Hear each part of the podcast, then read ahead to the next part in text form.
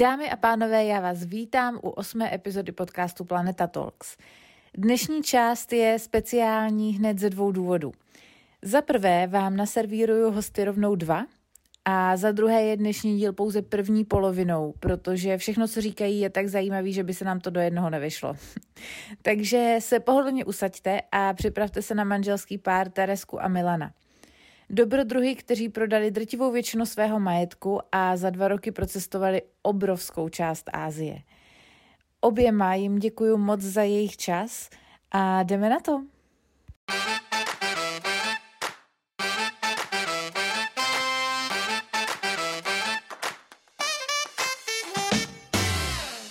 Ahoj, já vás vítám v podcastu Planeta Talks. Děkuji vám hrozně, že jste tady a že jste si na to udělali čas. Uh, jak jsem říkala už v intru, tak vy jste procestovali neskutečnou část světa. A to je to, co mě dneska zajímá, o čem bych primárně chtěla mluvit. Uh, pokud se nepletu, a když tak mě opravte, tak já jsem z toho, co se tak dá o vás sledovat, to pochopila tak, že, ta, že to cestování bylo docela dlouhý časový úsek, jako v kuse, kdy jste cestovali, je tak? Je to pravda, no. To asi záleží na úhlu pohledu. Někomu to může přijít dlouhý, nebo takhle, většina jako běžných, tak jim to asi přijde dlouhý. Ale myslím, že s tím, co jsme se setkali, tak někdy to mohlo být jako poměrně krátký. Je pravda, že v Čechách je to takový nadstandard. Bylo to teda 21 měsíců, ale když jsme třeba cestovali, tak jsme vlastně potkali množství lidí ze západní Evropy, který běžně po škole takhle třeba na dva, tři roky vyjedou a vím, že v některých zemích dokonce říkali, že to je standard jako pro zaměstnavatele, že jakmile neprocestujete pár zemí, mm-hmm. tak uh, jste vlastně nezaměstnatelný, nebo je to jako velký benefit, že jste poznali i jiné kultury. No spíš to tak nějak jako oč- očekává, protože spousta těch zemí tak bývá, no já vím, že jako spousta Holandianů tam takhle cestovalo, ale na druhou stranu, když se nad tím tak zamyslím, tak většina z nich bylo třeba okolo roku. Mm-hmm. Je mhm. fakt, že tím dvě, dvěma letům se to zase tak často neblížilo. A ty mě zajímá, jako, jakým způsobem jste cestovali, protože asi to nejde úplně dva roky říct tak, že jdeš tou turistickou cestou klasickou, ale asi jste to museli mít nějakým způsobem vychytaný. Jak tohle jste řešili, abyste se vůbec mohli jako z existenčních důvodů udržet takhle dlouho na cestách? No tak to je jednoduchý, stanovíš si denní budget, a prostě hledáš, aby se zvešla, no, pak po určitý době zjistíš, že země, ve kterých si začala, že to tam to šlo a pak dál už to nejde, no. Takový jako začátečnický chyby jsme samozřejmě udělali, ale uh, ten nápad na začátku byl cestovat co nejvíc cost to půjde, ideálně třeba stopovat. Pak jsme vlastně přišli na to, že se dá v některých zemích i bydlet zadarmo a třeba hlídat domácí mazlíčky, což byl pro nás vlastně v jednom okamžiku sen, že si užiješ to takový teplo domova, do toho si pomazlíš pejska, kočičku a ještě tam bydlíš jako zadarmo a chvíli si oddechneš od těch hostelů, hotelů a tak, což bylo moc příjemný. No, ale jako měli jsme tam takový začátečnický chyby, že jsme si přesně objednali co nejlevnější letenky. A říkali jsme, že vždycky objednáme co nejlevnější, jenomže pak už ti časem začnou docházet a možná by dávalo smysl si trošku víc připlatit a letět po zemích, které jsou blízko a ne vlastně procestovat jako... Jo, no, pak takový extrém, to jsme to měli. Jo, to je pravda. Takhle, z Austrálie do Číny, pak z Číny do Indonésie, no pak jsme zase zacestovali na Nový Zéland, no, takže hodně tak jako prakticky, prakticky naplánovaný, aby to vyšlo co nejlevněji. Takže, no, byly tam takové některé chyby. Chybama se člověk to člověk úplně jako, ono, tím, jak si jako řekne, že doba neurčitá, tak plánuj zase něco takhle, že jo. Ale... Tak říkal Míla vlastně, že jsme měli nějaký denní budget, tak už od začátku jsme to měli stanovený tak, nebo předtím, než jsme odjížděli, tak jsme si stanovili, kolik tak cirka za měsíc můžeme utratit a z toho nám vyšlo, že bychom se mohli zdržet zhruba dva až tři roky. Samozřejmě doma jsme řekli to nejhorší, aby s tím jako počítali, že dřív než za tři roky to nebude, aby se jim zbytečně nestejskalo nebo tak. A pak jsme se snažili vyžít s tím, co jsme měli. No, některé země jsou samozřejmě levnější, některé dražší, tak se to tak vyrovnávalo. Jo, no ale začali jsme tak nějak s růžovými brýlema, protože jsme naskočili do zemí jako byl Vietnam, Sri Lanka a tam je to jako extra levný. A i tam jsme prostě někdy přešvihli ten budget, no. No a pak se to tak nějak jako, pak to nějak plynulo a furt jsme se snažili teda cílit na ten budget, protože jsme si říkali, tak nebudeme do toho počítat letenky, protože to bychom jako pak asi museli bydlet ve stanu, což jsme taky teda chvilku dělali, ale to bylo tak jako spíš výjimečný. Na začátku zase taková idea, že koupili jsme si fakt jako dobrý stán, říkal jsem si tak a, tam, a budeme tam stanovat. No ale asi trošku jsme si to rozmysleli, když jsme jednak jako, bylo docela vedro v tom stanu. No, ale asi nejvíc mě přesvědčilo, když jsem tak jako lezl do stanu a říkám si, takový divný pocit, normálně se jako nerozsvicím, nebo tak, jo, a řekl jsem si, ty si rozsvítím, kde je ten zip. No tak jsem si rozsvítil a tam na mě koukal takový malý hád, přímo u zipu.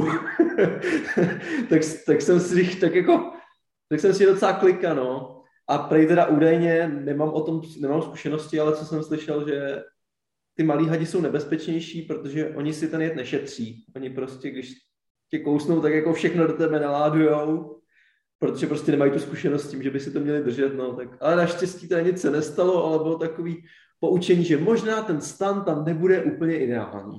Ale je pravda, že do toho stanu jsme jako investovali do těch spacáků, karimatek a tak, protože jsme chtěli samozřejmě lehký, aby to bylo hodně skladný, protože už od začátku jsme si říkali, že by bylo fajn jezdit s malým batuškem, aby jsme nemuseli platit vlastně uh, nějaký jako šílený peníze leteckým společnostem pak za tu přepravu.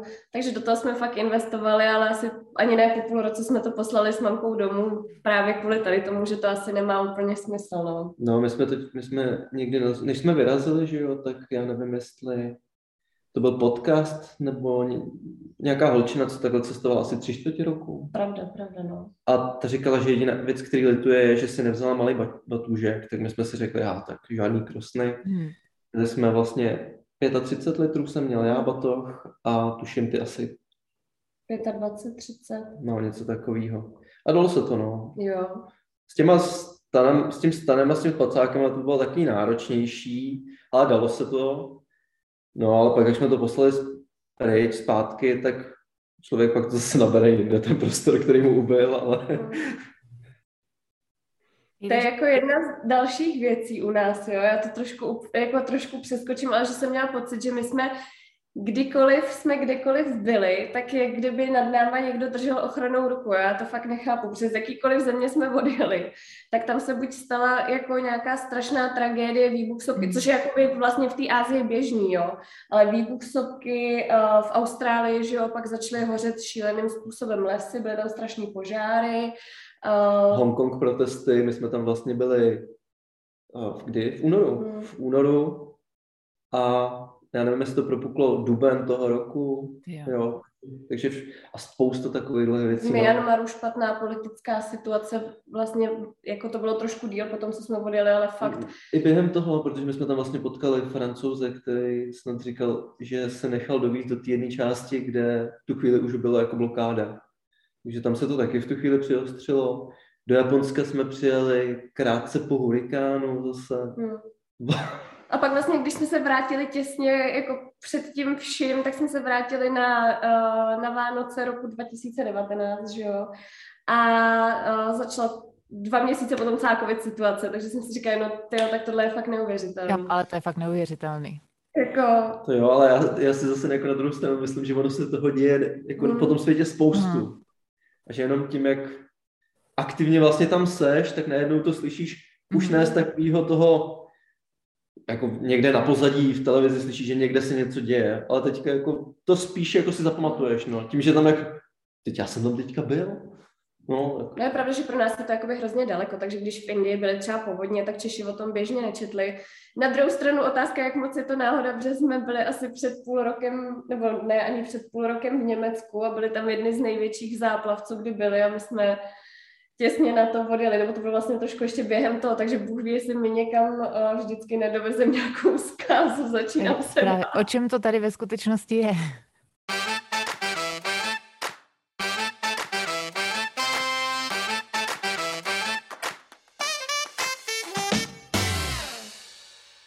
Jak dlouho třeba uh, probíhala jako příprava na takovou cestu?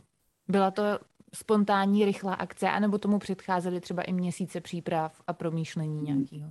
No, no to bylo takový zajímavější, protože nevím, nakolik ty si to pamatuješ, ale my jsme vlastně... Já jsem taková Dory, tudíž asi to No, my jsme uh, asi rok a čtvrt předtím, než jsme odjeli, tak jsme byli uh, na Kubě.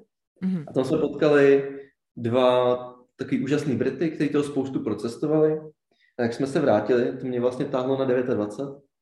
A já jsem řekl terce, vlastně, ať už se mnou bude chtít nebo ne, tak chci prostě do svých 30 vyjet na tři měsíce a řekl jsem, že do Číny, že jsem, jsem takový japanofil, mám rád bojový umění, bla, bla, bla, a ta Čína mi přijde krásná. Jsem řekl, že tam prostě chci vyrazit. No následně vlastně u nás v práci proběhlo hromadné vyhazování. Mm. Já jsem byl jediný člověk, který tam, který tam zůstal, ale já jsem teda řekl, že odejdu. A to byl vlastně takový podnět, kdy vlastně my jsme řekli, že vyrazíme.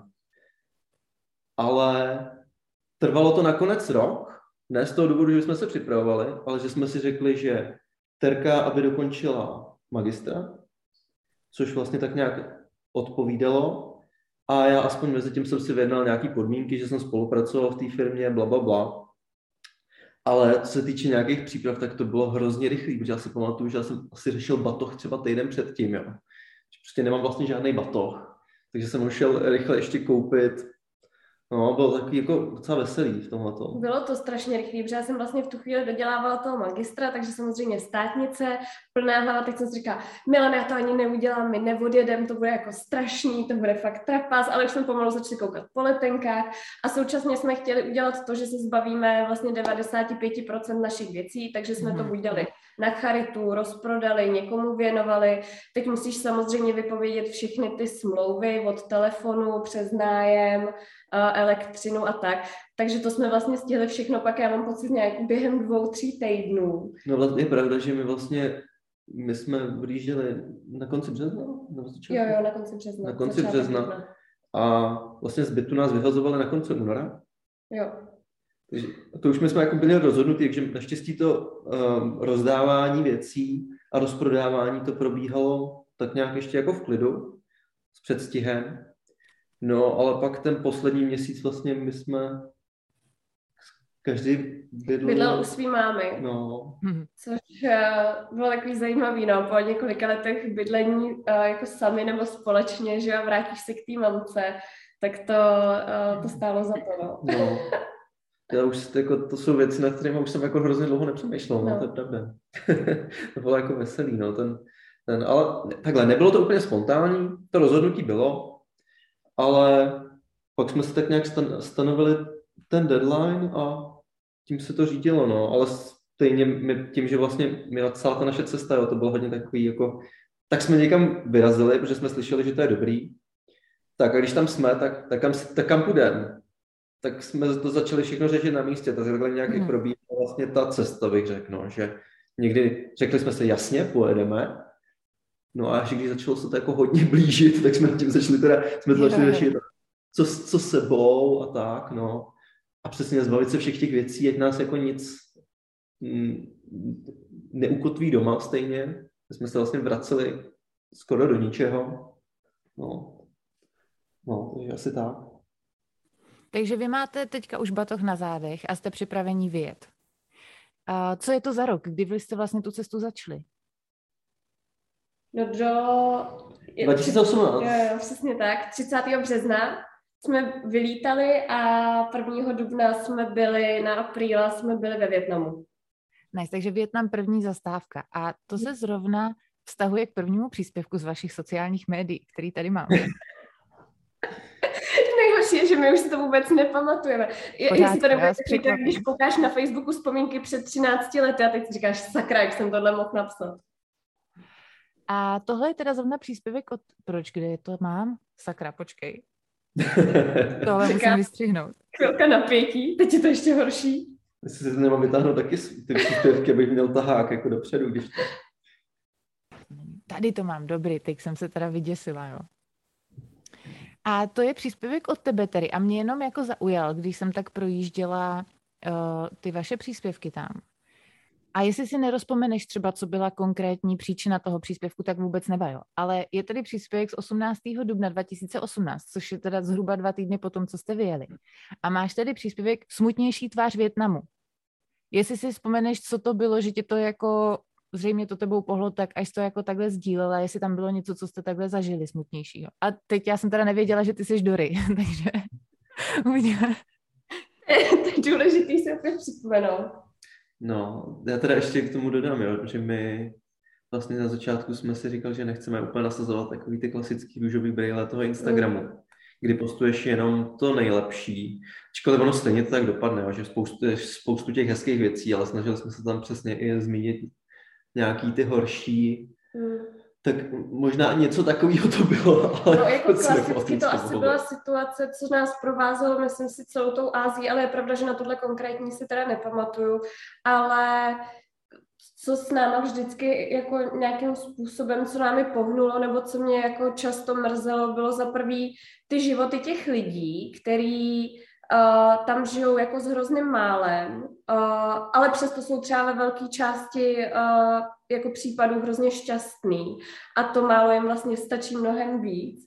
A, druhá věc byly třeba odpadky, které vlastně jsem v životě nevěděla. Přesně každý vidí na Instagramu ty hrozně jako krásné fotky, jak tam je krásný moře a nevím co, ale my jsme tam občas přijeli do moře jako odpadků a, a nehezkých věcí, ale Takhle, když už máte tu přímou zkušenost, můžete vy sami za sebe říct, co jste jako vypozorovali přímo na tom místě, na co by si třeba lidi měli dát pozor, pokud takovou cestu plánujou a tam? Bavíme se o Větnamu nebo o Ázii obecně? A no, pojďme teď o Větnamu. Mm-hmm. No. Jako takhle, myslím, že my fakt nemáme skoro žádný ty negativní mm. zkušenosti. Jo, takhle. Mm. Ono, já si myslím, jednak jakoby může to být i tím, že jsme byli pár kluk, holka, mm. jo, v některých aspektech. A já si fakt myslím, že takovou hodně často se hlavně jako primárně píše o těch blbých, blbých nebo o těch negativech. Takový to, prostě to, to, to, je, to, to je to, co je nejvíc slyšet. Mm. Já úplně nemůžu říct, že by tam bylo něco, na co by si člověk měl dávat pozor. Jako člověk by si tam měl určitě dávat pozor, co tam kupuje, protože my jsme tam třeba kupovali motorku, tak tam prostě jdeš do toho, že kupuješ vrák, že do toho dáváš za to třeba 200 dolarů.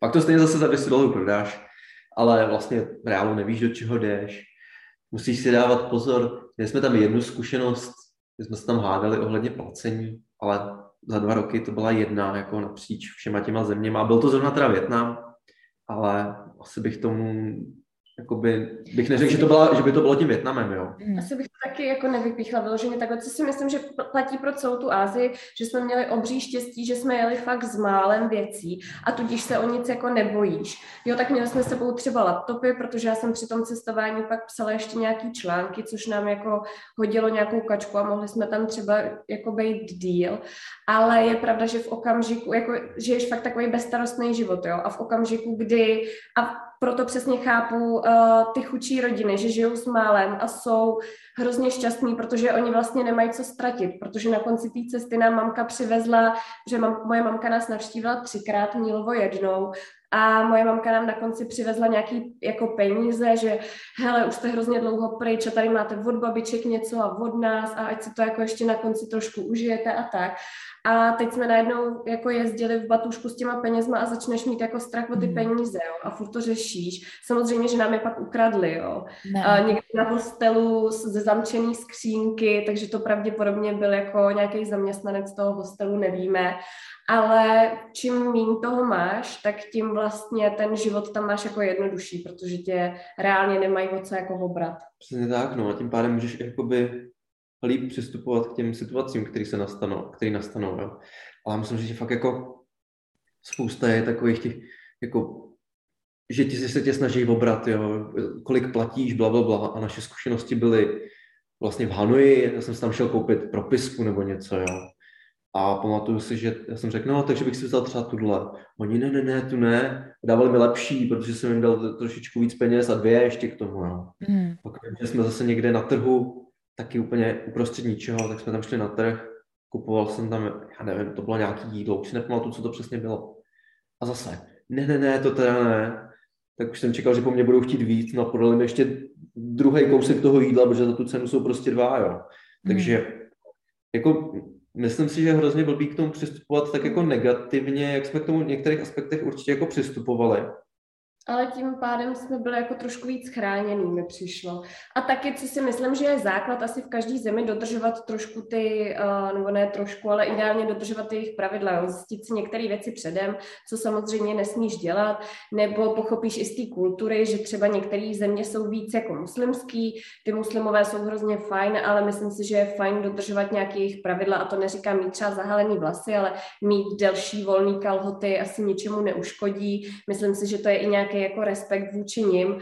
Přijde mi v tomhle, že my Češi jsme takový trošku speciální, jo, že nadáváme, že prostě jako uh, někteří lidé tady nedodržují pravidla, ale pak jdeme do Egypta, což je jako muslimská země, africká a jsme tam jako, uh, chováme se tam vlastně no, hrozně neúctivě v některých momentech a tak, takže si myslím, že základ v každé zemi je jako aspoň částečně dodržovat jejich pravidla nebo si říct, co je pro ně důležité a zkusit to následovat. No, to je pravda, že asi spíš na to si dát pozor, no, než, než na, na nějaký jako negativa v týden, nebo očekávat něco špatného v té hmm. dané zemi, protože nás tam fakt, my jsme tam přijeli takovým s trošku dávkou skepticismu, protože vím, že všude možně, že jsou takový ty skemy, většinou to bývá v těch velkých městech, ale přesně jsme to takhle hledal, kdykoliv, kdy na nás prostě z ničeho nic začal někdo mluvit, takhle něco s náma chtěl začít řešit, tak jsme vlastně očekávali to nejhorší. Mm. A pak byli jako překvapení, jsme se styděli za sebe, že jsme k tomu tak jako z začátku přistupovali, kdy si pamatuju, že přesně ve Větnamu tam něco jsme tam lezli do takového vodopádu, tak nás tam, tam nás křičela rodina, která na druhé straně si tam dělala piknik, jo. Takže prostě z té strany tam nemáme chodit. Pak to vypadlo, že tam to klouže, že bychom měli jít z té druhé vodních a že jestli se nechceme najít s nima, jo. Takže prostě najíst s nima a pak ti nějakou jejich místní pálenku a hrozně jde vidět, jakože v okamžiku, kdy jsi vlastně turista bílej, tak oni mají hrozný nutkání ti jako pomáhat a bavit se s tebou. Takže bych řekla, že fakt 99,9% situací byly, uh, byly hrozně příjemné a ty lidi byly strašně nápomocní. Jo, takže dávat, rozhodně si lidi mají dávat na to, aby tam šli bez předsudků. Jo, to je důležité. to je asi důležitý. To je největší základ, bych řekla. Jo, no, pak, pak je to o to hezčí, no. Hmm.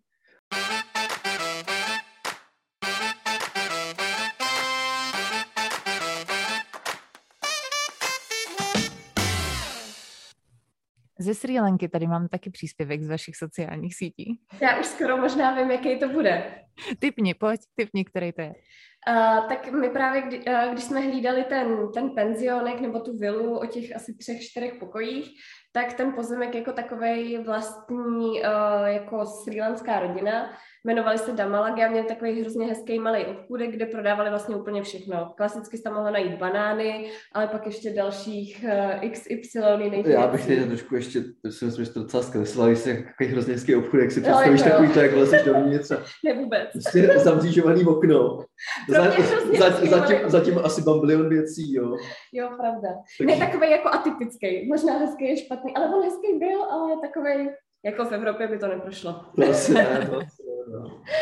No a vlastně za ty čtyři měsíce jsme tam nějakým způsobem navázali si myslím docela hezký vztah s tou rodinkou a, a oni měli jednoho syna, který byl vlastně nejstarší, Dineš se jmenoval a pak měli ještě dvě dcery, Dinuši a Teruši. Taruši. Taruši? Taruši. Jo. Uh, a vlastně jednoho dne k nám přišel ten Dineš jako na tu zahradu toho pozemku, který my jsme hlídali a hrozně tam jako oblížel všechny stromy, palmy, něco jako hledal a my jsme se ho ptali, co tam teda hledá, co jako, o, o co mu jde. On říkal, že se snaží najít uh, kokosový květ. kokosový květ.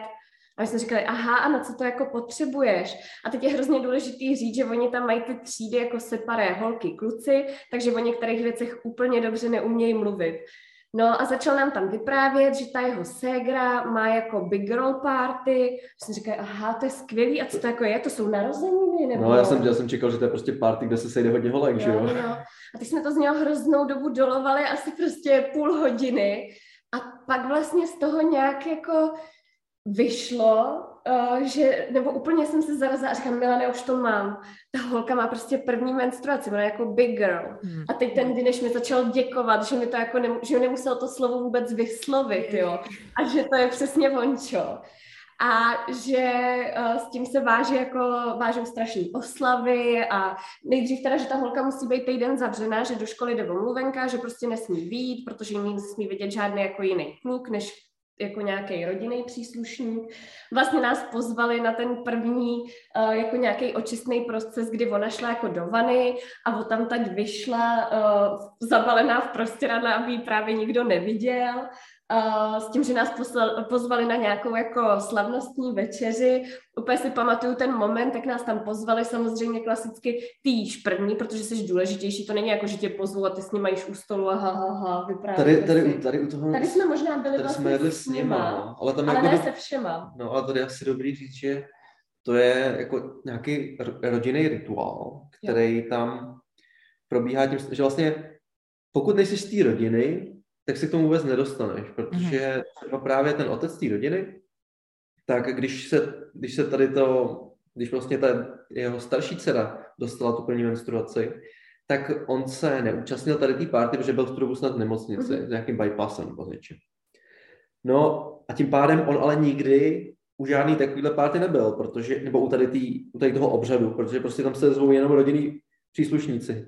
A my, pravděpodobně to bylo, protože tam prostě ty bílí jsou takový jakože Vlastně to bylo jako hezký, že nás tam měli, jo? že možná se tím jako no, mohli no, určitě, určitě to bylo tím, jo, ale bylo jako hroz, bylo, bylo to vlastně to něco, hrozně, čemu, se, čemu se normálně člověk úplně nedostane. Bylo to hrozně krásné, že jsme to všechno prožívali vlastně s ním poprvé, že bylo vidět, jako, jak je usměvavý a že jako má teda hroznou jako radost, že ta jeho holka má první menstruaci, ale zároveň, a tady se podle mě bije ten jako moderní svět, že jak nás pozvali na to jídlo, tak ta, uh, ta, ta maličká právě, která dostala tu první menstruaci, tak seděla v růžku zabalená v tom prostěradle pod, pod, pod stolem. Pod stolem, eh, okolo ní byla prostě stěna z prostěradla, aby tam nebylo Nebyla vidět, že jo? A teď jako klasicky, my dva turisti, a já říkám, Milane, to je divný, viď? A Mila, chudinka, víš, jak se tam musí nudit?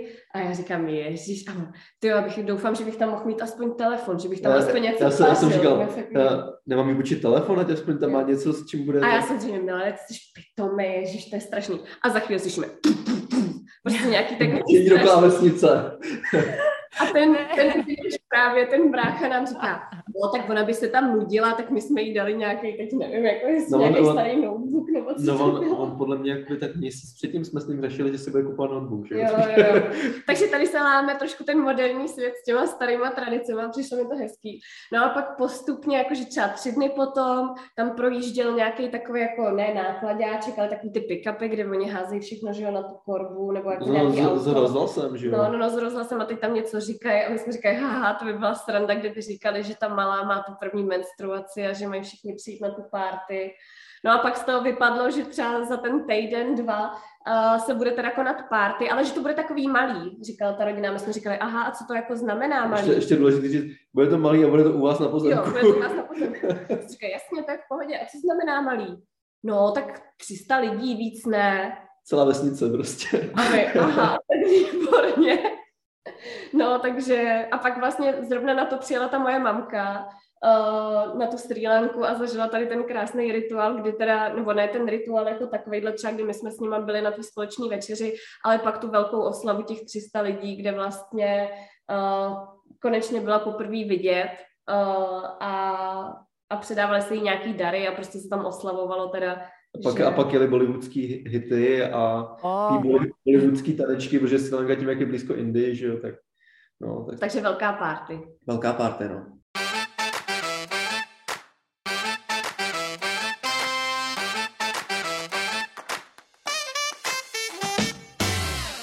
Kam jste pokračovali ze Sri Lanky? Indie. Indie, Indie. No, tam jsme, my vlastně, když jsme tam, tam nás nechtěli pustit, protože jsme neměli samozřejmě tu zpáteční letenku. A tam tě prostě nepustí, minimálně z té Sri Lanky, bez zpáteční letenky. No, tak to jsme si ještě na letišti před odbavením kupovali letenku a teďka jsme říkali, ty a jak dlouho? Indie, všichni říkají, buď to miluješ to, nebo to nenávidíš. Hmm. Standardní víza jsou tři měsíce. Jo. Tři měsíce. Tak takhle dlouho asi ne, kdybychom fakt jako tu Indii nenáviděli. tak půjdeme na, tu, na ten střed a po šesti, měli jsme vlastně šest týdnů na to, to projet. To je hrozně velká země, že? takže jsme to jako docela prosvištěli ale tam bylo ještě veselý, že my vlastně na Silance jsme potkávali lidi a říkají, no a další jedeme do Indie. Jo, Indie super, a kam jedete? Nevím, kde jsme začali, jak se to jmenovalo, ta oblast. No prostě někde na jihu. Jo, jich, ten je super, to se nám bude líbit, to je fakt jako pecka. Přijeli jsme tam, jich jsme nenáviděli. To jsme jako podle mě během tak pěti, dní, pěti dnů jsme procestovali ten jich, možná ještě kratší doba. Dostali jsme se někam na střed do Goji, což je taková ta, to říkají, že to je Indie pro začátečníky. Hmm. Krásná teda je. Tam je to inspiro, tam vlastně byli nějaký snad Portugalci nebo něco takového, takže tomu tak odpovídá. A pak jsme vyrazili na sever a ten byl ten dokonalý. No. Tam, dokud jsme cestovali na jihu, tak jsme říkali, tyjo, do Indie už jako nikdy víc. A potom, co jsme pak cestovali po severu, tak minimálně já jsem říkal, že abych se tam vrátil přesně hmm. Na ten sever, k těm horám, tam bylo krásný. A co byly důvody toho, že jsi říkal někdy víc? No, tam jako taková ta klasika, jako brutální špína, ale jako brutální, tam přijedeš a teďka tam leží 30 cm mrtvý potkan na silnici, jo, a hmm. teďka každých 40 metrů. Smrdí to tam neskutečně, protože všechny splašky odtýkají do místní řeky. Řeky jsou posvatný, jo. Pro mě to byla taková země paradoxů, kdy fakt jakoby v jednu chvíli řeka je vlastně nějaká forma bohyně, něco v tomhle smyslu, abych zase parafrázoval tady to náboženství, protože přeci jenom nejsem v tom kovaný, ale takhle nějak mi to bylo popisovaný, ale následně jako do toho hodějí všechny splašky, jak, vlastně jakmile se přibližuješ k řece, tak to poznáš už třeba na 300 metrů, jo. Tak mm. nechutí. A... Strašný bordel, špína, běžně tam vidíš zvířata jíst odpadky z té řeky. Uh... No tam, tam te, nebo nezačala tam, na Silance už Terka začala sbírat takovou svůj sbírku fotek eh, zvířat, který se krmí na, na skládce, no. No, zároveň jako hrozně taková, bude znít hrozně, jo, ale pro mě tam ta země byla hrozně taková pokrytecká, jo, ve spoustě věcech jako třeba, i když jsme byli jenom v Taj, na Taj Mahal, jo, jsme, obvykle jsme necestovali po těch velkých památkách, ale řekli jsme si, jo, tak Taj Mahal bychom měli navštívit. My tím, jak jsme cestovali už tu dobu, já nevím, skoro půl roku, jo, tak jsme si říkali, tak jsme vlastně neřešili moc dny, tak nám nějak nedošlo, že jedeme na Taj Mahal o víkendu, což je jako docela špička pro místní turisty. Že zase ta hezká věc v Indii je to, že vlastně většina turistů, který potkáš, jsou místňáci. Tím, jak je Indie velká. Mm tak oni cestují napříč, že No, ale my jsme tam právě dorazili. Tam hlava na hlavě. Tam jsme vlastně poprvé byli rádi, že jsme zaplatili vyšší stupní než místňáci, protože to bylo jediné místo, teda, kde i k nám přistupovali jinak, že tam vlastně my jsme předběhli frontu, která mohla mít klidně půl kilometru, určitě byla přes celý, vždycky jsou takový ty fotky, že jo, před ten náhled na ten celý park, který tam vede a tam je ten obrovský Taj Mahal, no, tak tam byla vlastně fronta takhle okolo celého toho parku a dvakrát se to otočilo okolo Taj Mahalu, abys mohla jít dovnitř. No a my vlastně, my jsme byli turisti, zaplatili jsme asi desetinásobek teda za vstupného. Tak jsme vlastně mohli předběhnout frontu, měli jsme takový boční vles, rovnou jsme vlezli do Taj Mahalu, kde samozřejmě zákaz fotografování a já nevím, co všechno, jo. Byla tam ochranka prostě a tak my, OK, tak jsme si schovali telefony, protože přesně jakoby snažíme se jít takovou tu cestou, že když se to v té zemi nemá dělat, tak to prostě nebudeme dělat. No a teďka ty místňáci tam byli jak zvířata, tlačili se, všichni tam vytahovali ty foťáky s tím bleskem, tlačili se nad sebe, aby si mohli vyfotit vlastně. Tam je to, tam je... Že jsem měla fakt strach, že nikdy jsem nezažila ten pocit, že bych se bála, že bych byla jako někde ušlapaná v nějakém davu. Hmm. Ale tam, a to jsem vyloženě říkala jako, a tam mluví anglicky, jo, tak uh, jsem říkala, že, že jako v pohodě, že se jenom, že půjdu prostě někam jinam, aby, aby se mi nic nestalo, nic vůbec neposlouchali, naopak mi přišlo, že byly ještě jako agresivnější, to bylo jako zajímavý, no, ale tak zase na druhou stranu my nechápeme, co to pro ně znamená, jako tohle místo navštívit, jo, neříkám, že jako dobře, že tam fotili některé věci, ale je možný, že to, co se jim zrovna v tu chvíli třeba odehrávalo v hlavě, my prostě nechápeme. No, no, ale bylo tam jako spousta věcí, které nás hrozně zarážely, my jsme tam měli štěstí, že někde na severu jsme se právě potkali, jakoby byl to místní učitel a přesně jsme s ním mohli probrat, bavili jsme se s ním i o tom náboženství a jak se k tomu přistupuje. A jako myslím si, že na to hrozně taková země, která já nevím, jak když říkám jakoby to pokrytectví, tak vytáhl jsem zrovna tohleto, což nebyl úplně ideální příklad, ale třeba jako hodně těch věcí je přizpůsobený pro ty turisty, což se dá říct jako o každý zemi, že jo? ale já jsem měl vždycky takovou nějakou ideu o tom, jak ta Indie vypadá. Jo? A teď, když jsme projeli celý ten jih až na ten sever, tak jsem jako pochopil, že ta idea je fakt nějak, nějak to byla jako hrozná idealizace. Mm-hmm. jsme přijeli do, do Rishikeše, což je vlastně rodiště jogy. Takže samozřejmě tam potkáš tam jako bambilion turistů v legínách s yogamatkou tam běhá. Ale, tak, ale to město, to je úplně nádherný. A to bylo přesně to, jak jsem si tu Indii představoval. Ale zároveň mi došlo, že vlastně to je totální fake, jo. Mm-hmm. Takže vlastně Přesně tady to se tam jako by hrozně mlelo, no, že no, prostě no, tady jakoby... byla taková jako voňavější, barevná, hrozně se tam hezky o to starali, jo, bylo to tam čistý, prostě to tam vypadalo úplně jinak. Mě právě spíš hodně mrzelo třeba ty jak říkal Milan s těma řekama, které jsou pro ně prostě posvátný, ale pak jim nevadí, že, že tam jako do toho lejou odpad a různý splašky a tak, jsou pro ně posvátný krávy, ale že ty krávy tam žerou ten odpad a nechovají se k ním vždycky úplně jako nejlíp, tak mi vlastně přišlo hrozně takový smutný, no, ale myslím si, že tam hrál faktor hodně ten, že na začátku jsme právě jako očekávali, jak to bude krásný přesně z těch fotek a jak to bude báječný. A teď vlastně přijedeš na to místo, které je jako nejšpinavější, jsou tam ty mrtvé krysy, smrdí to a tak, že si myslím, že kdyby jsme ze začátku přijeli třeba na ten sever, tak ta naše, to naše vnímání té Indie je úplně... Jako takhle určitě tam mělo vliv, tak přesně ty Instagramový růžový brýle, že jo, kdy prostě vždycky se postuje jenom to nejkrásnější. Hmm a tak, no, ale jako nebyli jsme úplně z toho nadšený, no, minimálně na tom jihu. Pak prostě ten sever, ten jsme si už, ten jsme si už užili, no, protože tam jsme si vlastně půjčili skúter, což teda bylo taky dost, dost odvážný vzhledem tomu, jaký jsou tam řidiči. A projeli jsme to na skútru, přesně po těch horách. Byli jsme tam na krásných místech, jsme tam v úžasném homestay takovým, jo, kde fakt jako superoví kluci tam dělali, nebo to vlastnili. Jako a ten, ten, no, jako ten sever nás jako fakt uhranul. Jo. My prostě, když jsme projížděli tím jihem, spousta hezkých věcí, spousta hezkých zážitků, ale furt tam prostě něco bylo, co nám úplně nesedělo. No.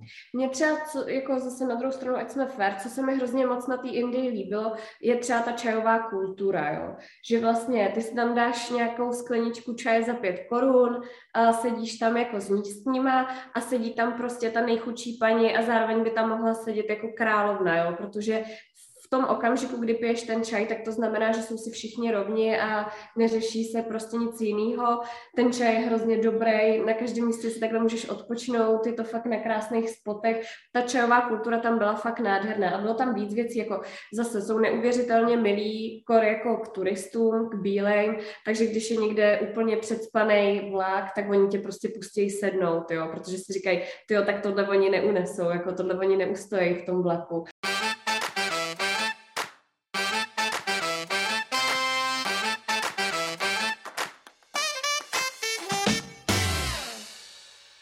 Jsme s Milanem jako typy lidí, který jakmile vidějí zvíře, tak se ho musí jako ponuchňat, což nám pak hrál do karet třeba to Trusted House Sitters, kdy jsme hlídali ty domácí mazlíčky. Prostě ke každému zvířeti jsme se fakt potřebovali přichomítnout, což je zase v té Asii strašný problém vzhledem k tomu, že tam je furt uh, steklina, děkuju.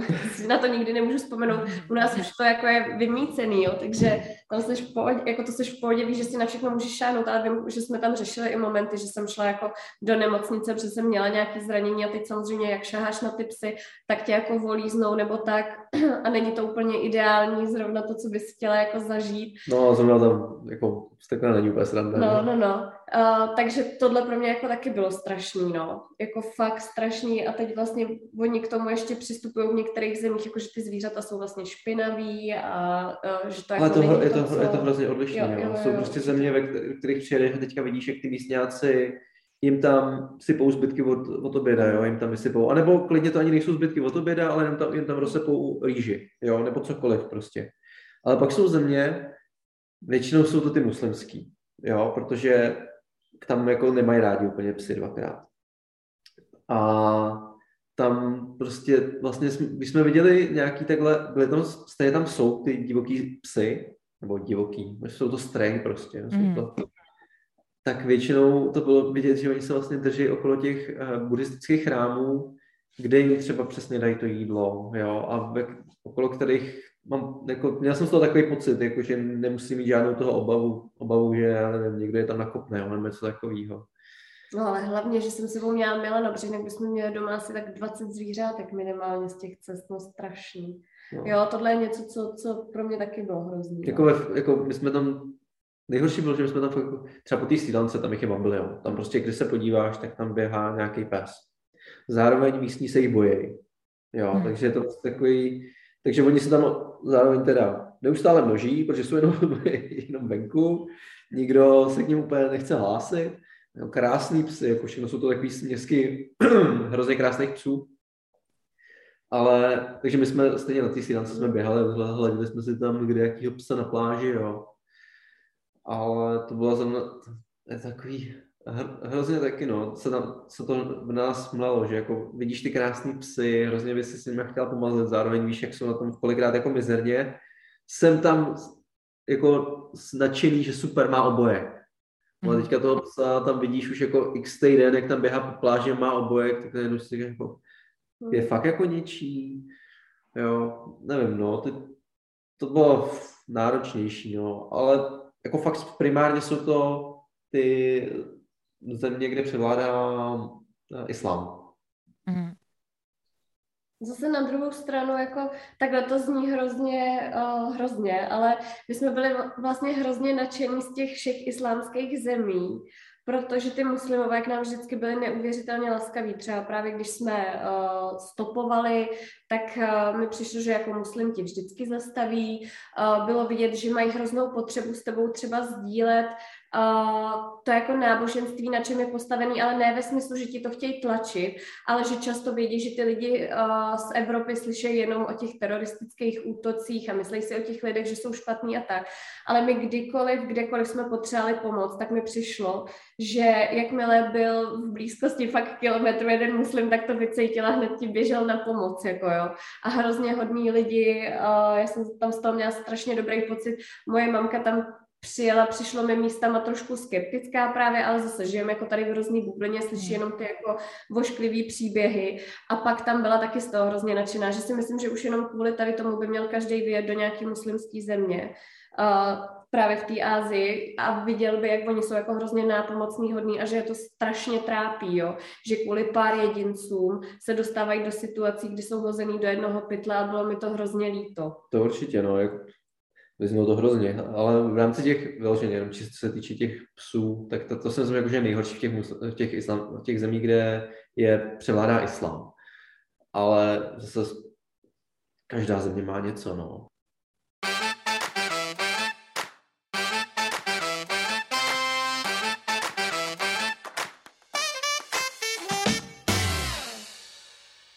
Máme jednu skvělou věc a to je kniha, kterou jsme si nechali zpětně vyrobit. Jinak tohle doporučujem, to je skvělá uh, aplikace na to.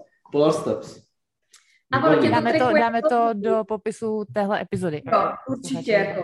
Polar Steps je to, celou dobu tě to trackuje, můžeš si tam k tomu přiřazovat fotky na ty místa, pak ti to řekne, v kolika zemích jsi byl, kolik kilometrů si procestoval, uh, prostě miliardy Je to, je to dobrý, věcí. když nemáš strach z takového toho, že tě sledují lidi, jo. Jo, to jo. Nám to nevadilo vzhledem tomu, že jsme vlastně celou dobu postovali na, na Instagram, tak by to bylo asi divný.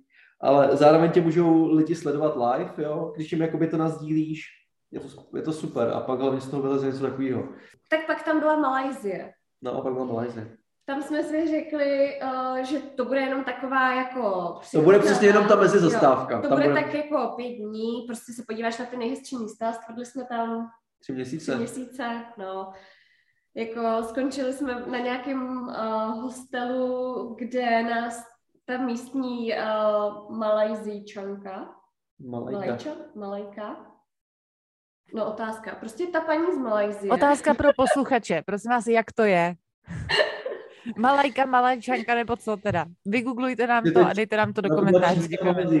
čínská. Malajzíka. Malajka, nevíš to? Malaj, já si myslím, že to byla Malaj... Ježíš, taková ostuda, Milane. No, co? Malajzíka, podle mě. Ach jo. No a ta nás tak hrozně hezky jako vzala za svý a učila nás tam vařit různý místní jako jídla. Ale důležitý, toho... jak jsem podotknul, že byla čínská Malajzíka, protože v Malajzii tam je takový střed, je tam víc kultur, které koexistují.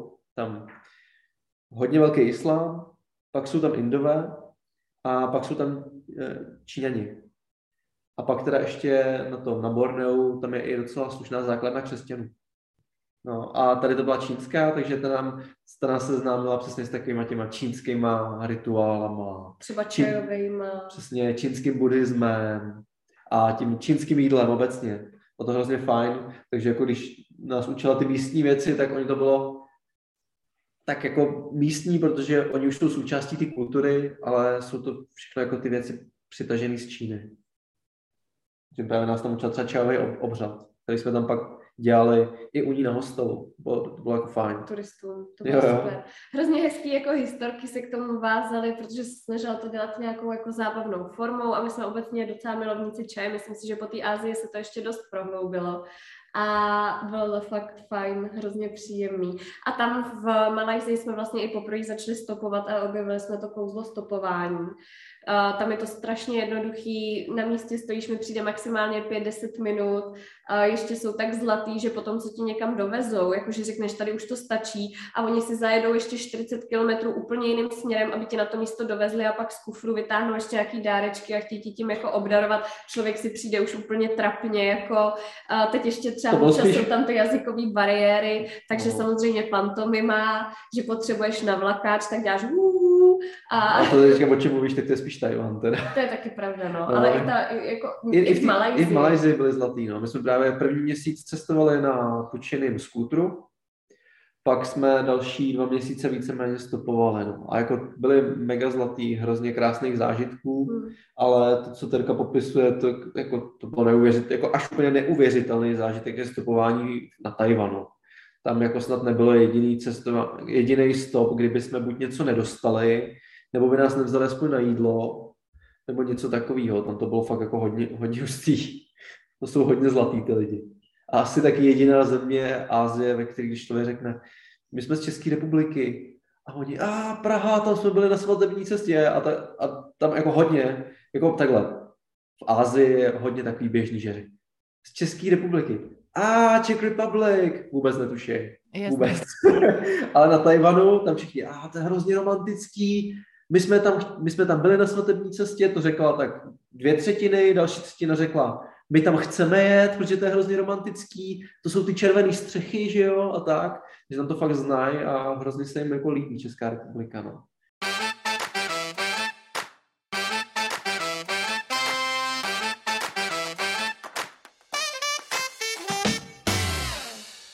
No, no, to je právě hrozný, protože já jsem si v Ázii řekl, že nechci o těch cestách úplně moc mluvit, jo, protože ono, když tam cest... No ale já ti řeknu proč, protože ty, když tam takhle cestuješ, a teďka vždycky jsi v těch hostelech, a teďka jsou tam ty borci, kteří byli všude, a všech, všechno viděli a všechno znají. Tak jsem říkal, ty já nikdy nechci být jak oni. Když tam sednou a teďka o všem začnou mluvit, mm. jakože to je prostě Prostě takhle to je. No proto se snažíme i hrozně říkat, že to je jako strašně individuální, jo? že takhle jsme k tomu přistupovali my, že to třeba byly témata třeba s tím veganstvím, který jako nás pálili v té době a tak, že to je fakt strašně individuální. Jo? A no. navíc my jsme jako poznali nějaký příběhy, ale je možný, že kdyby jsme jeli třeba jinudy, jenom o 20 kilometrů jinou cestou, tak ty příběhy z něj úplně jinak. No jasně, jo? no, ale jenom jakoby, třeba v rámci, v rámci té Malajzie, já si totiž pamatuju, jsem tam ne vystartoval, že jsem se tam začal hádat s jedním borcem, protože my, tím, jak jsme tam vstupovali, tak jako krásná věc na stopování je ta, že ti tam zastaví prostě jednak jenom skvělí lidi, kteří ti prostě chtějí pomoct. A druhá bylo to fakt jako napříč celým spektrem. Byly tam přesně, byly tam ty Číňani, byly tam ty Indové, těch Indů bylo málo teda, jo, to jako nutný podotknout, ale pak tam byly přesně ty, ty Malajzíci. A teďka každý ti řekne něco a hrozně právě jeden čin... jsou všichni, ale ty myslíš, ty muslimové. No, jako tak ty malajci, jakoby. Oni si říkají, že jsou malaj, myslím. Mm. No, ale právě potkali jsme tam jednoho Číňana, který vystudoval snad v Anglii nebo něco takového. A ten nám pak řekl spousta věcí jako okolo ještě, jo, který prostě normálně ti neřeknou, prostě jak je to, co se týče té tý čínské kultury tam a jak jsou tam jako v některých aspektech diskriminovaný, jo. A pak jsme tam přijeli do hostelu. Tam prostě přijedou borci, kteří jsou tam dva týdny a teďka říkají, mně se tady ta země hrozně líbí, jak tady prostě jako může úplně v pohodě jako existovat ty tři náboženství. A ty vůbec nevíš, jako jak to tady funguje. Jako prostě my jsme tam se bavili s člověkem, který nám řekne, že je tady vlastně diskriminují, že je tady, že 90%, ale si vymýšlím to číslo, že 90% lidí přijatý na vysokou školu musí být muslimové. A na dalších zbytek 10% se může rozdělit mezi Indy a Číňany. A mhm. teďka prostě ten přesně člověk, který tam je chviličku, tak tam říká, jak je to tady skvělý, jak to skvěle funguje. A to je to právě, k čemu jsem nikdy nechtěl se dopracovat k tomu, abych někde jakoby, co fakt jako abych ne, prostě ne, nedošel k tomu, že se hrozně rád poslouchám. Ale třeba na tyhle věci bylo vlastně zajímavé s tím stopováním, že teda se dozvíš tady ten názor, že jako na tu univerzitu je přijatých 90% jako muslimů těch malajzijských a z 10% jsou to ty čínský a indický jako malajzíčani, lidi z Malajzie. S tím, docela, háji, s tím máme docela problém. To jsme si měli vyzjistit, to přenatočíme určitě.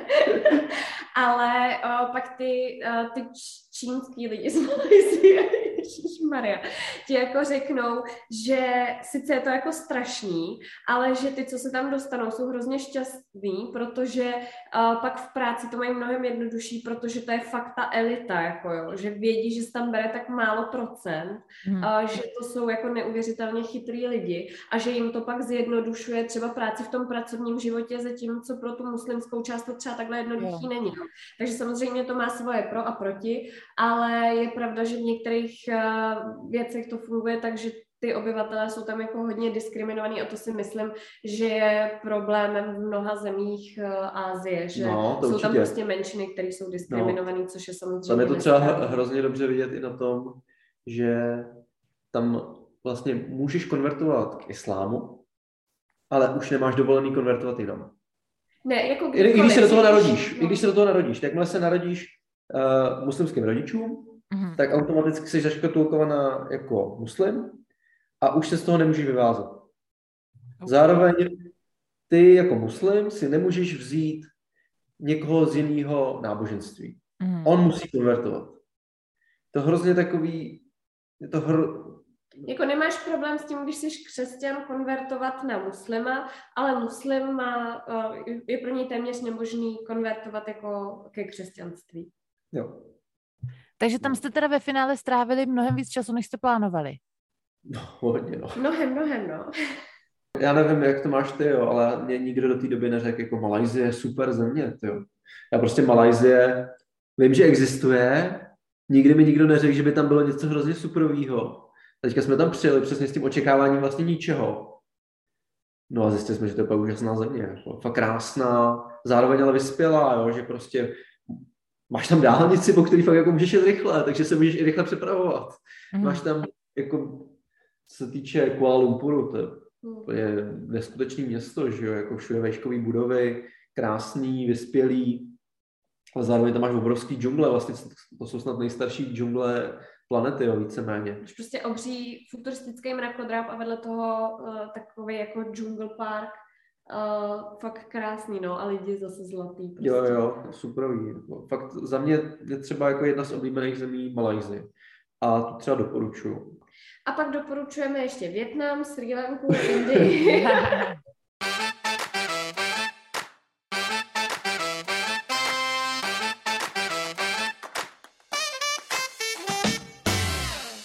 Mám tady další uh, příspěvek z vašich sociálních sítí, to je taková moje oblíbená aktivita, stolkovat moje hosty. A to je příběh, který ty sdílela Terry a strašně mě to zaujalo a jestli ti to nebude vadit, tak bych ty fotky nebo minimálně jednu, dvě hrozně ráda dala k tomu příspěvku o téhle epizodě. A to je jedna vaše příhoda, kdy jste se nachomítli k tomu, že jste se dostali k focení svatebních šatů. Řekněte mi prosím o tom všechno, protože ty fotky já si asi vytisknu na zeď, ty jsou nádherné. My jsme nad tím taky přemýšleli. no bylo takový hodně veselý, to bylo během toho úžasného stopování, který tak jako doporučujeme. Tak nám zastavil frér, který vlastně chviličku jsme jeli, pak z něj vypadlo, že jen tak jako jeho koníček je fotit, no a pak z něj dál vypadlo, že vlastně fotí svatby a že by hrozně chtěl, ale jako ty, ty ono to na začátku teda řekl, že by chtěl do svého portfolia víc bílejch. tak jestli bys nám jako nemohl něco nafotit. Terka to se ho vlastně bál. Já jsem to psala domů a máma mi říkala, že tohle nedělej, Terko, to není vůbec dobrý nápad. No. A já jsem říkala, tak jsem s Milanem, to bude jako v pohodě. A v té době jsme to jako projížděli ještě to Borneo a říkali jsme, hele, my už máme tady ještě nějaký plány, myslím, my jsme, že jsme se jeli potápět. No, my jsme se jeli totiž na druhou stranu Bornea potápět, protože tam je jako jedno z nej, nejkrásnějších míst na potápění. A řekli jsme, hele, až se budeme vracet, tak my se ti jako vozvem a spácháme to, uh, spácháme to a, a něco nafotíme. A ta naše představa byla dobrý, tak chtěl do svého portfolia víc jako bílej, tak to budou nějaký fotky na pláži, nevím co, no. a řekli jsme si, jo, dobrý, vyfotíme Taky jakože romant, romantický fotky, no. že jo, prostě na, na pláži, bla, bla. Terka teda, to, to, tak, se, tak pak nad tím začala přemýšlet, tak to chtěla trošičku nechat vyšumět. A já, když už jsme se začali vracet, tak jsem mu psal, hele, tak my se vracíme. Počítám, že tak za týden budeme v KK, což je Kotaky na Balu, hlavní, mě, hlavní město té části. No to není celého Borná, že jo, to z té severní. No a tak, že bychom to teda mohli spáchat. No a v tu chvíli nám začal psát takové věci, jako že jo, jo, tak super, tak a za čím začal? Já si myslím, že začal tou make-up artist. Jo, že... že budeme mít jako někoho, kdo mě namaluje. A říkám, no tak OK, jako s tím jsem asi v pohodě, tak chápu, že jako při tom, jak tam cestujeme a neperem si a já se nemaluju, takže to je asi v pohodě. Pak, že tam nějaký sponzoři na ty, na, na, oble, na šaty, na oblečení. A já šaty, jaký šaty pro Bůh. Pak to bylo, že to budou tři dny, tak jsem říkala, ježiš, co budeme fotit tři dny. Pak, že mají pro tu dodávku, já jsem si říkala, sakra, co se nám v té dodávce a na, stane. A nakonec, že tam bude borec s dronem, jo, prostě, který to bude fotit. A úplně, cože s dronem, jako na tohleto?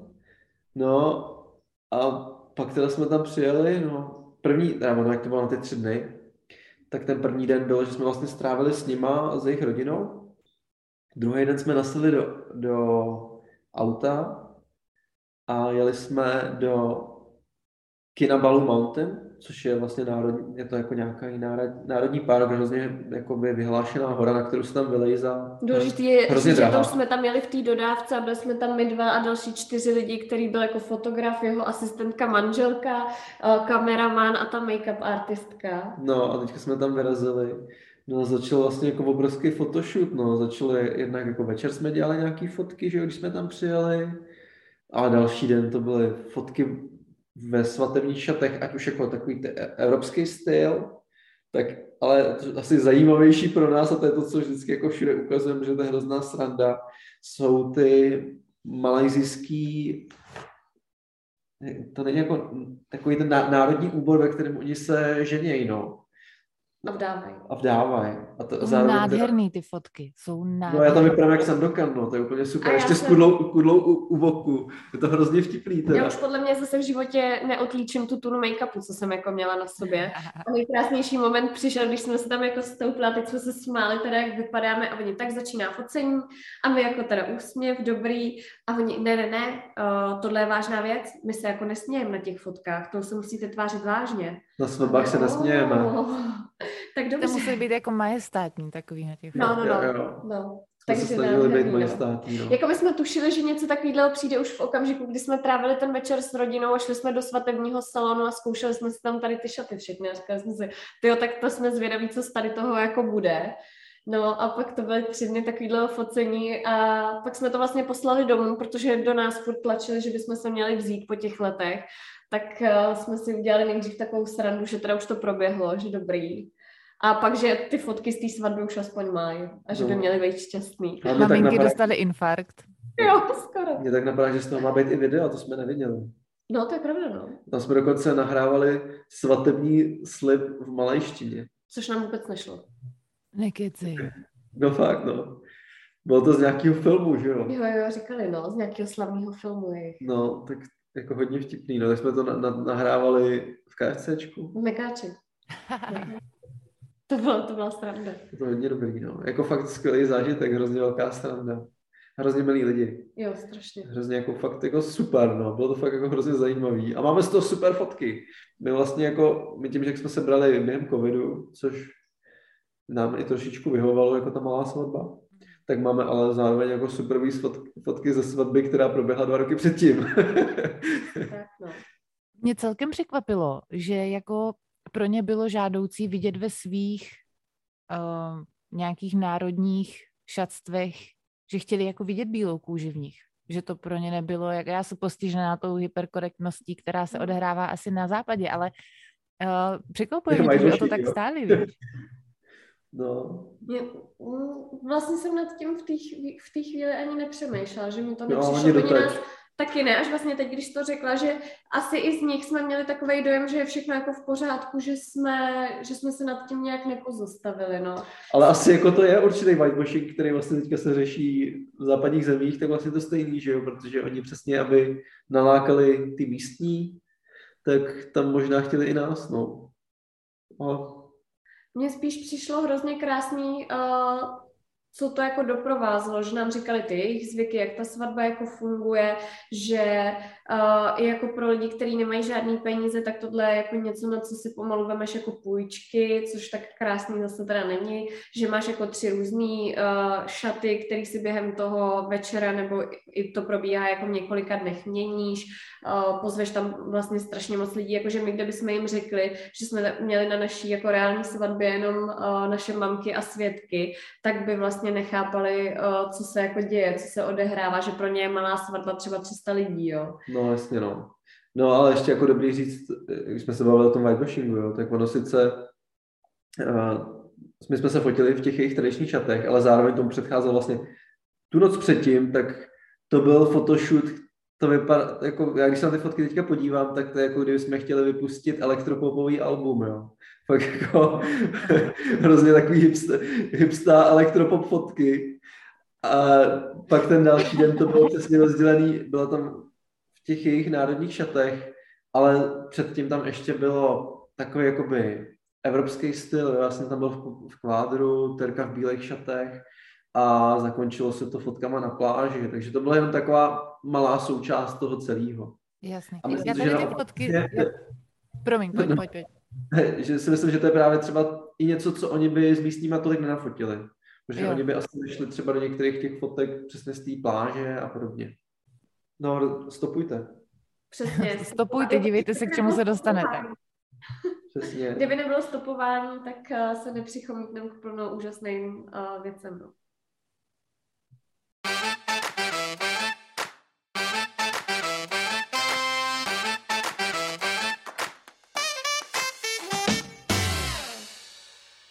Kam jste pokračovali z Malajzie? Z Malajzie, když teda opomenem to, že jsme tam navštívili Singapur a, Brun- a Brunei, tak o tam jsme letěli do Jižní Koreje. Což bylo teda docela takový teplotní šok, no. No, řekněte mi všechno o Jižní Koreji.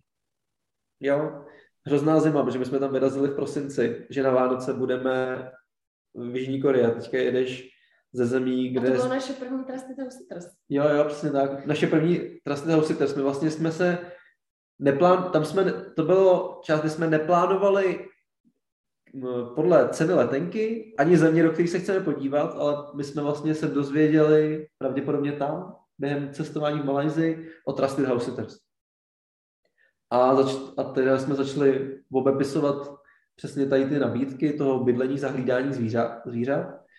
Problém je v tom nejhorší vždycky získat tu první recenzi, že jo? protože vlastně hmm. lidi svěřují svůj dům a svoje chlupatý dítě nějakým cizincům a v tu vlastně neměli žádnou recenzi a teďka, se nám, teďka nás přijali v, v Soulu, Soulu vlastně to bylo, jo, v Soulu přímo naproti Královskému paláci, jsme měli vlastně, to je i vázaný na to, jak jsme měli omezený ten budget, tak jsme se chtěli jako podívat hrozně do nějakých zemí, kde to ale je dražší, jako je třeba Korea, Japonsko, Austrálie, což je teda mimo Asii, ale byly to země, které pro nás byly jako hrozně drahý a znamenalo by to, že během pár dní uh, pročerpáš celý ten měsíční rozpočet.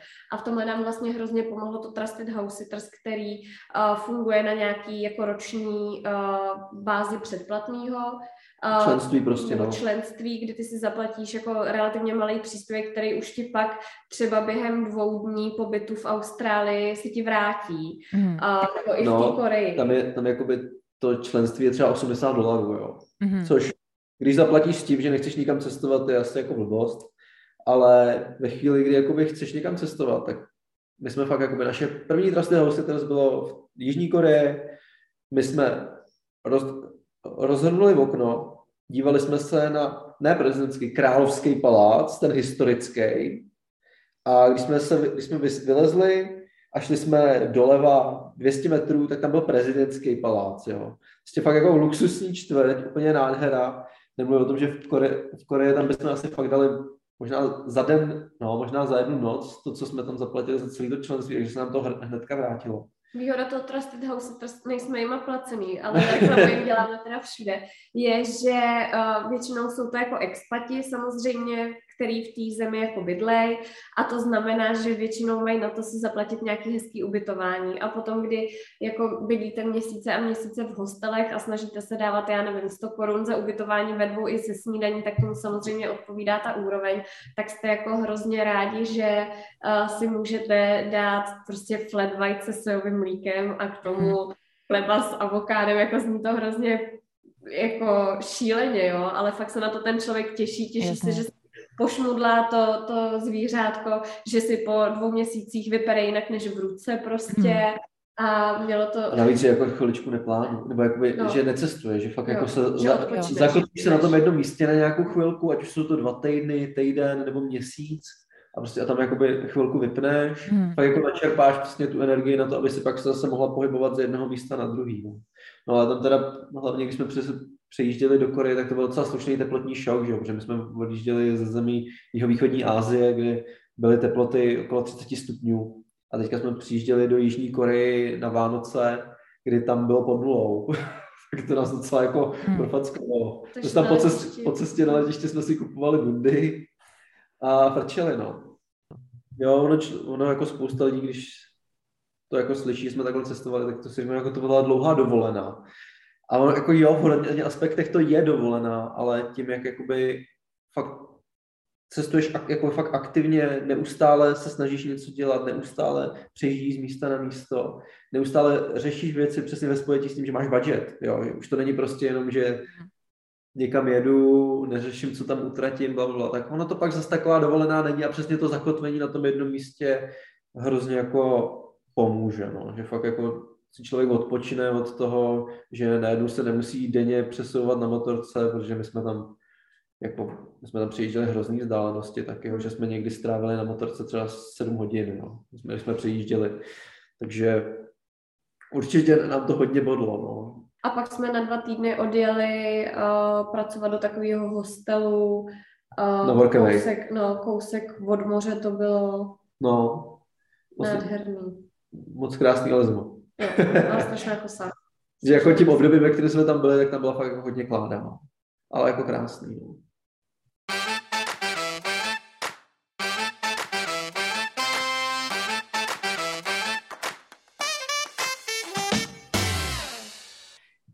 Tak posluchači, jenom abyste věděli, tak aktuálně se nacházíme uh, v polovině cesty Terky a Milana, takže aby to pro vás bylo trošku stravitelnější, tak jsme se domluvili, že tuhle epizodu rozdělíme na dvě.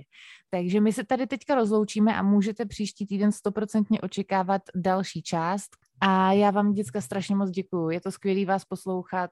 Myslím si, že to bude inspirativní pro spoustu lidí a vidíme se za týden. Moc se těšíme, děkujeme. Moc díky, že jsi nás pozvala. Páčko, páčko, páčko, a vy všichni to poslouchejte laskavě, neštvěte mě.